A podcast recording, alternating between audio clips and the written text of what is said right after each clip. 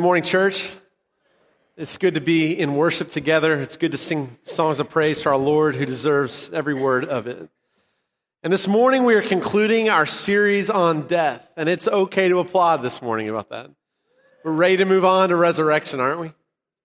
But there's one more Sunday, and I'm excited about the message I get to share with you uh, this morning. But I want to have one more reminder about Easter and what's coming up uh, next week, just to remind you of kind of the schedule. If you're used to coming to our instrumental service at 11, that'll remain the same. But we have an 8 o'clock service, uh, a 9.15 service, and an 11 o'clock service. Uh, the first two will be a cappella, and the 11 o'clock will be instrumental.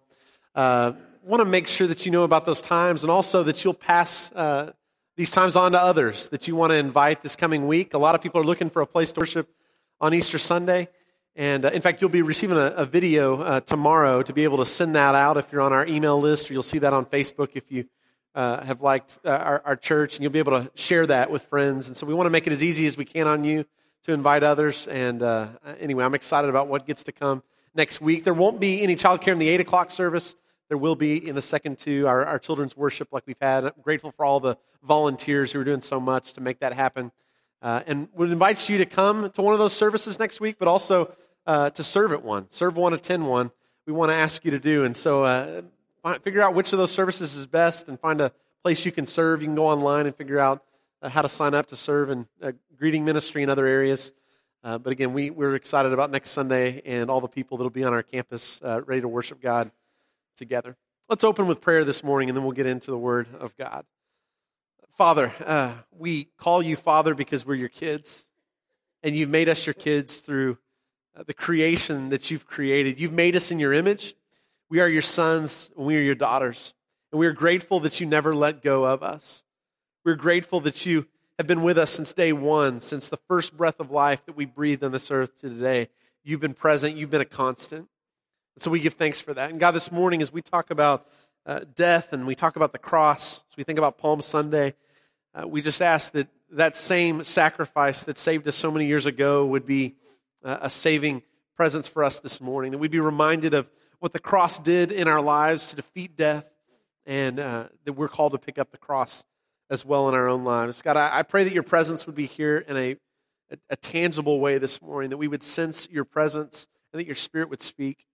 This morning, God, I pray you'd pour through me the gift of preaching so that Christ would be formed in hearts. It's the name of Jesus that we pray. And everyone said, Amen. Well, today I want to talk about six things with you, okay? The first is the number one question we ask in suffering. Second thing is I want to talk about the book of Job. Third thing is turkey water. The third thing is sitting Shiva. And then the first Bible verse you memorized and the two most powerful words in the English language. So, first, the number one question we ask in suffering. I've only been in ministry for about a decade now, but I've, I've, I've, been with enough people in tragedy and difficulty and around caskets that I realize that suffering brings one particular question to our lives above any other question. And that question is the question why? Why?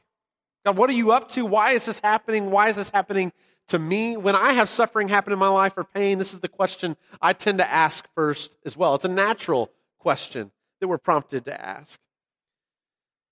Surely you've asked this question as well. What we're looking for is an explanation. We, are looking for an explanation that would describe why is this happening? And if we had some kind of reason for our suffering, then maybe we could find some meaning in it.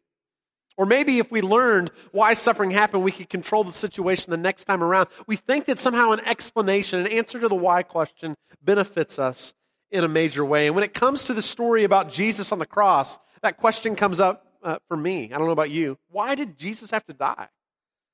Why did the, the, the only person who's ever lived an innocent life, why was he the one who had to go and pay the price for the rest of us who should have ended up in punishment for our sins? Because Jesus didn't deserve death, he was innocent. And anytime the innocent suffer, I don't know about you, there's a question that I, I, I tend to ask, and it starts with why, but it's why do uh, bad things happen to good people? And if there was any question that's probably the most troubling question that people ask when they come to doubt in their relationship with God, this, this is the one. What is it about suffering in our lives? Why, what, what is it about bad things happening to good people that prompt us to ask this question and lead us, in many cases, to doubt who God is and if He's good at all? And what's interesting is uh, the oldest book that many scholars believe in Scripture actually attempts to answer this very question, or at least dwell on this very question. Now, most of us would assume Genesis is the oldest book because, well, it's the first book we read in Scripture, but, but most, many scholars would say actually it's the book of Job that would have been the first book that would have been written. And the main question involved in this book, the book of Job, is the question about suffering. Job is this blameless man, and he's got all this trouble that's going on in his life. It seems like he's being punished in some way for what's going on. And Job knows suffering, he doesn't know why. And a lot of us find ourselves in that place. Job nearly lost everything in his life. He lost his, his health, he lost his children, he lost all of his wealth, he lost everything that he had except for his wife, whose encouragement was to him, you know, why don't you just curse God and die? So what he had left wasn't even all that helpful, at least in this circumstance. Maybe some of you can uh, appreciate Job's story because some of you walked through some difficulty.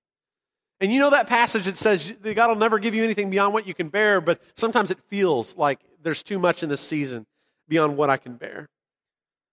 The question uh, that we ask in our suffering is this question why, and Job's asking this question as well. But fortunately, he's got good friends who want to offer an explanation to him about why. So if you have your Bibles, I encourage you to open to the book of Job. You know where Psalms is near the middle? It's right before that. The book of uh, Job is where I want to uh, uh, read from this morning. This is Job chapter 4.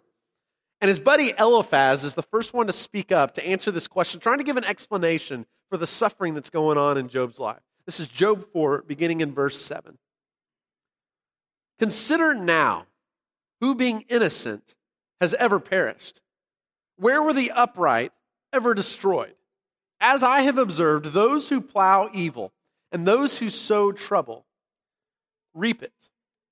So Eliphaz, his buddy, gives this explanation and says, Well, Job, it's pretty clear what's going on here because we know that evil and suffering happens to those who do wrong. So you must have done something wrong. Let's be clear about how this works. Good things happen to good people, bad things happen to bad people. And Job goes, I, I, don't agree with you, Eliphaz. I don't think I've done anything wrong. And so back and forth, there's this conversation between Job's friends. His other friends say the same thing. They come in and try to explain what's going on. And they say, Look, if you'll just confess what you've done, then maybe God will restore your fortunes back to you. Maybe God will forgive you of this sin that you've done. And, and he, can, he re- continues to refuse to believe that he's done anything wrong in this situation. And scripture actually tells us that he was blameless. But if only all of us had a friend like Job in a situation of suffering, right? Great friends. And some of us have had friends like Job had. We've been in the midst of suffering. Some of you have been through some difficult things this year. And there have been people who've walked in beside you hoping to comfort you, but what they did in the midst of it was inflict more pain on you in that situation. They tried to explain why that suffering was happening in your life. And, and if you don't have friends like that, you can pay people who will give you explanations like that. My senior year of high school, I was, uh, right before my senior year, I was preparing for the football season ahead at Dallas Christian High School. I was going to be the strong safety that year. I was excited. I'd been uh, you know, working out, which y'all know I work out by looking at me, right? But uh, I was working out. I was getting ready in terms of cardio and all this. And we're going to football camp. And football camp was this experience of a week long training uh, away from campus. We all went and stayed at a campsite. And we had two a days every single day. And so I thought I was prepared going in. But the first workout of the first day of football camp, I can tell it's not going well. And I'm wondering, what did I do wrong? I thought I was prepared for this. Well, after that practice, I actually had to go home and I got uh, a diagnosis from a doctor who said I had mono.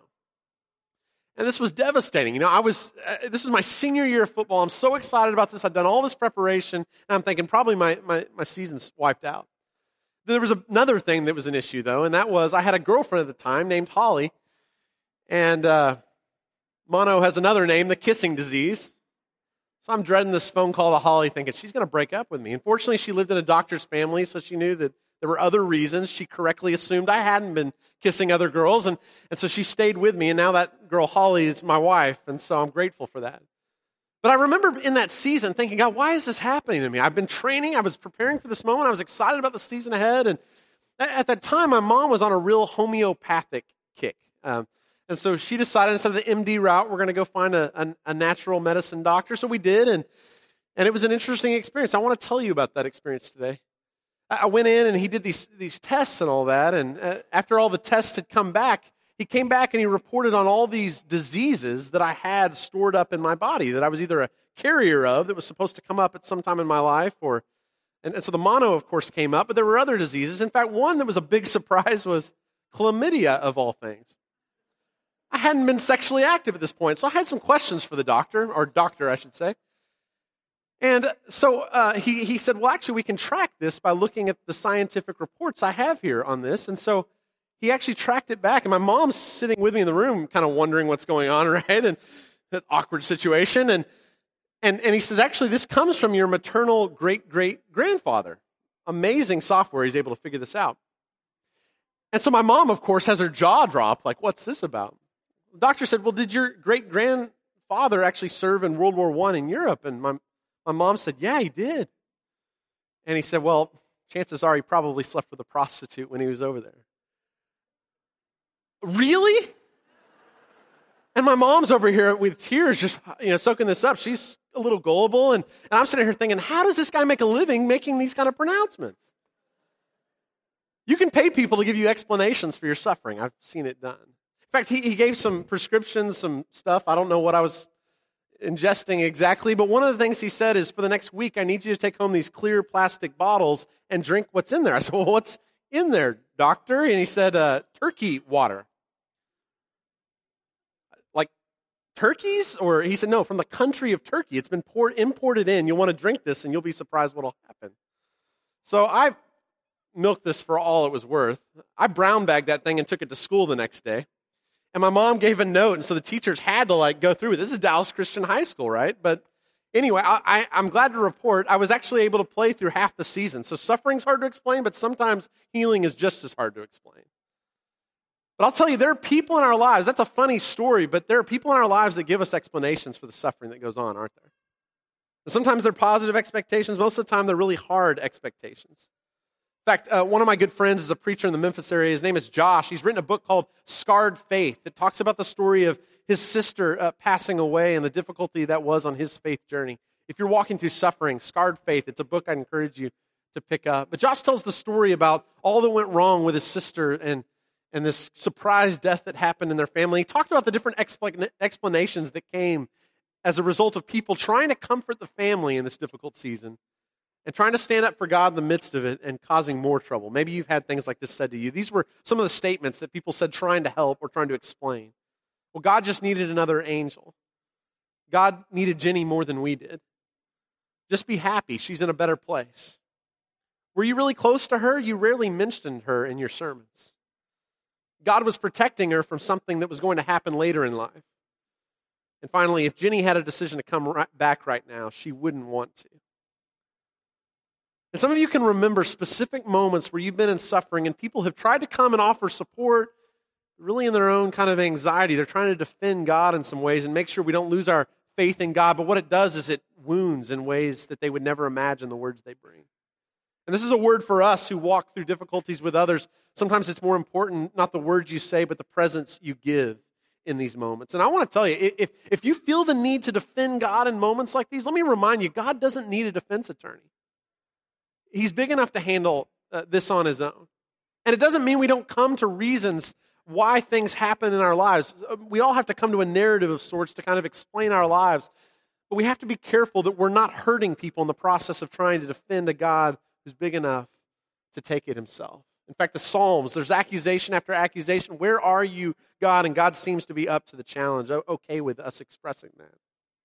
But in, it's natural to want explanations for our suffering. But the more I think about it, the less convinced I am that the very thing we think we need most, the answer to the why question, will actually provide the comfort that we think it promises.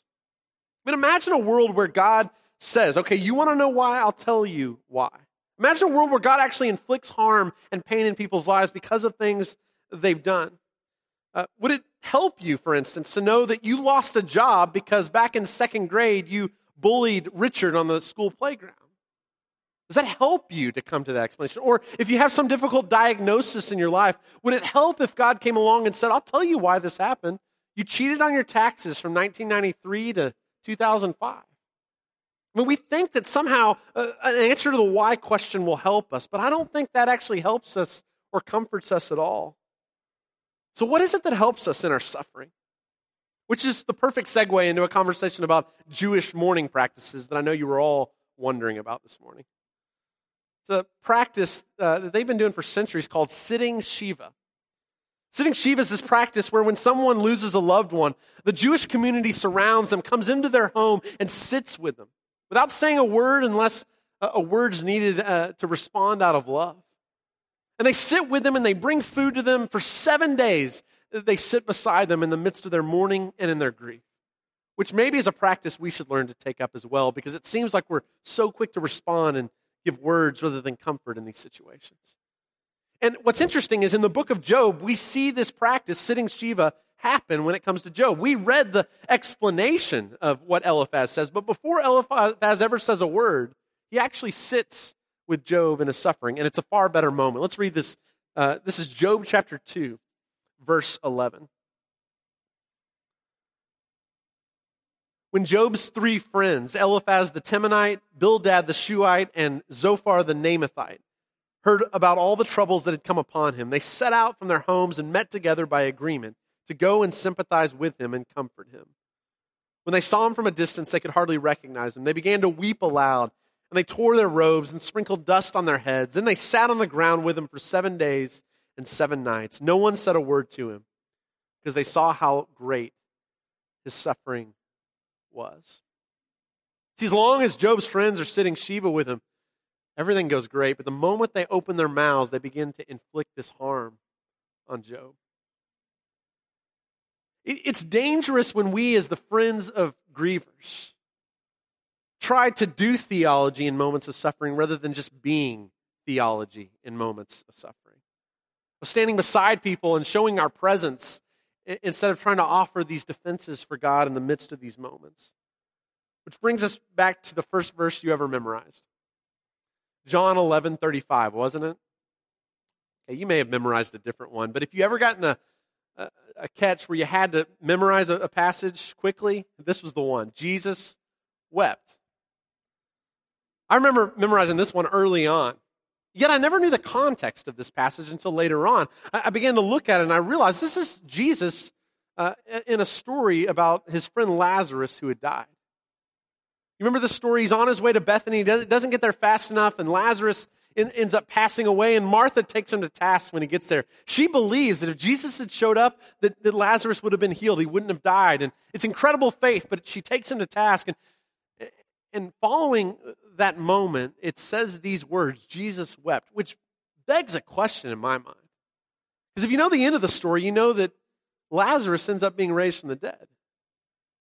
So, why in the world, if Jesus knows he's about to fix this situation, does he feel the need to weep beside those who weep in this situation. I mean, if you know you're going to have a hard situation going on in your life and you know it's going to be fixed, is there reason for tears in that moment? Here's why I think happens. No one wants our solutions if he or she doesn't have our solidarity. No one wants our solutions until they know that we're standing beside them in the midst of the suffering and the grief of their lives. And how many of us, if we think back on our lives to those difficult moments, maybe when a, a parent passed away or, or, or, maybe a child passed away or we were in a difficult relationship that ended up uh, going away from us in some difficult way, how many of us in those moments, especially in those hospital moments, you remember every single face that showed up at the hospital, don't you? You remember the people almost one by one at the funeral that showed up later on. You remember the ones that sent flowers? There's something about people who sit with us in our suffering that we tend to remember we're grateful for. Same is true, though, when people speak words that are harsh words in those moments. We never seem to forget it, do we? And I want to be counted among those in those moments who stand beside those who are in their suffering, who, sit beside them, as difficult as it is to want to say something and try to clean it up and try to fix it in the moment. We tend to want to do this, but what people need most in those moments is they need someone to show them solidarity, to stand beside them. We want to know we're not alone in our times of greatest suffering and grief. And this is the power of the cross. The power of these first two symbols in the series is about Jesus coming to earth, experiencing all that we experience, and then the cross, the fact that he suffers on our behalf. I love the way Ian Cron, an author, puts this. Christianity is unique among the religions of the world in its assertion that God's answer to those who mourn is neither a sermon nor an academic treatise, but a person, namely Jesus. We are sustained by the belief that God has punched a hole in the roof of the world and inserted himself in the human drama, opting to suffer as we suffer in our pain. We demand in, in our pain we demand answers. And heaven gently replies, Jesus, Emmanuel, God with us. See, relief is not found in an explanation. It's found in a person. It's found in Jesus Christ. And He understands your grief. God, the Father, understands your grief. He, he sat there as Jesus felt betrayed by His own Father. He felt alone. I love the way the writer of Hebrews also talks about this. This is Hebrews chapter 4, a vital passage for us understanding how we come to the Father in prayer together. It says this For we do not have a high priest who is unable to empathize with our weakness but we have one who's been tempted in every way, just as we are. Yet he did not sin. And the verse that follows says, Let us then approach the throne with confidence. The reason Jesus is able to be our advocate in every way that's the best way is he knows what we go through. He understands the temptations. He wept beside Mary and Martha before he raised Lazarus from the dead. And so, if you think when you bring your troubles to God, his response is, Why are you worried about this? It's important for us to look back at the story of Jesus. He shows his solidarity before he ever steps in and tries to heal anything. I think that's important for us to see is we can step in with confidence in our relationship with God. He's the one who weeps beside us. In these moments where difficulty comes, He's not the one inflicting pain. He's the one that's weeping beside those who mourn. And there's no other God like this in, other, in the other world religions. In the other world religions, it's these gods who are far off, not ones who decide to come to earth themselves. They don't understand. In fact, they look down on humans in many of the stories. The story of Christianity is very different. It tells the story about a God who comes and suffers beside us, God who's willing to do that on our behalf. And isn't that what we all want? To know that in our greatest moments of pain and suffering and mourning, that we have a God who stands beside us, not in judgment over us, but in love on the cross with his arms extended to show us the full extent of his love. You know, there's some in the world that believe that I, let me, I want to read this one quote before I go there. Uh, Nicholas Wolterstorff said th- these words Instead of explaining our suffering, God shares it. Instead of explaining our suffering, God shares it. And I don't know about you, but for me, there are days when I, I don't need a God to deliver me from the pit as much as I think I want him to. I need a God who's actually going to, going to climb in the pit with me. Not who's going to stand far off and wait for me to climb the rope up to heaven, but who sends his son down so that he takes care of what I can't possibly take care of on my own. Because the two most powerful words in the English language are me too. Me too. To know that someone else in our suffering or in our sin has experienced the same thing and has walked out the other side, has grown through the difficulty. It's the most important words we could possibly hear. And if right now you're walking through some difficulty or you're suffering or grief, I want to tell you on the other side of that, once healing comes, there's going to come a day where you're going to get to say those words to someone who needs them most. I've been through this too. And the cross is God's way of doing just that, isn't it? Jesus is able to say, I've experienced it. I know what it's like. I've been tempted in every way. I understand. I know what it means to weep beside a friend who's been lost. God Himself knows what it means to walk through that. So some believe that God causes all the pain in the world, that every time there's a tornado or a hurricane or an earthquake that devastates a city, it doesn't take long for a preacher to come out and say, What? Well, I know why it happened. It happened because these people did this. And those sound bites don't comfort. They may explain way above the guy's pay grade, but it doesn't bring comfort. And I don't believe in that God. I believe in a God who stoops low and who suffers beside us. I believe in a God who most clearly says on the cross, Me too. Because in the end, I don't need an answer for why. I need a who who's going to stand beside me in those moments. Jesus died on the cross, and maybe today that's what you're needing most. Is you need a God who's going to stand beside you, but it's not just a God. You need a community of people that are going to walk beside you in these difficult moments. You need people in this church that you're going to share your story and say, I don't know how I'm going to get out of this. And on the other side, they don't respond in judgment. They respond saying, Me too, I've been there. You're walking through this. I'm going to walk with you through it because I know what it's like. I'm not going to offer explanation. I'm going to sit beside you. We're going to work through this together. Maybe this morning you need somebody to walk beside you. You need a me too from someone. There's lots of people this morning that could offer that to you. So maybe it, is a prayer time. You want to leave today and find some of our prayer partners and, and, and, and walk beside them and ask them what they did in certain situations. I know those have been the most powerful words in my life. Is when I expected judgment, what I got instead was, I've been there. Trust me, God's going to get you through this. And I think that's what the cross says to us most, church. God's got this. The, the, the war's already won. There's battles along the way that are going to look like they're being lost, but in the end, the war has been won. And so this week, we walk into Friday to experience this suffering, a God who says, Me too. And this is more encouraging than I ever imagined before. This series has been such an encouragement to me. God's with us in the midst of this. He's defeated death. We're no longer slaves to the fear of death. But Sunday's coming, church. And I'm excited next week to share with you as we celebrate that together. But let's not get to Sunday without walking into Friday, okay? Let's not forget this Me Too experience that God shares with us in our humanity. Let's pray as we close this morning. God, I thank you so much for, for Jesus. I thank you for uh, his willingness not to just stand far off from us and look down on us, but a God who's willing to stand beside us, to weep beside us, to say, Me too. We thank you for the cross and what it means. So, God, help us not take that for granted. Help us not use the cross just to get eternal life, but help us to realize that we bear this cross as well on behalf of the world. So, God, we're sorry for the times that we've offered explanations that have not spoken well of you. We're sorry for the pain we've inflicted on people when we've just tried to help. And God, for those of us who've received some words that we have been keeping a record of wrongs, we, we want to let that go today, God. We don't want to hold on to it. So, God, would you continue to sit with us? Would you allow us to sit with others? And we, we trust uh, in the resurrection that we get to celebrate in the week to come. Thank you, God.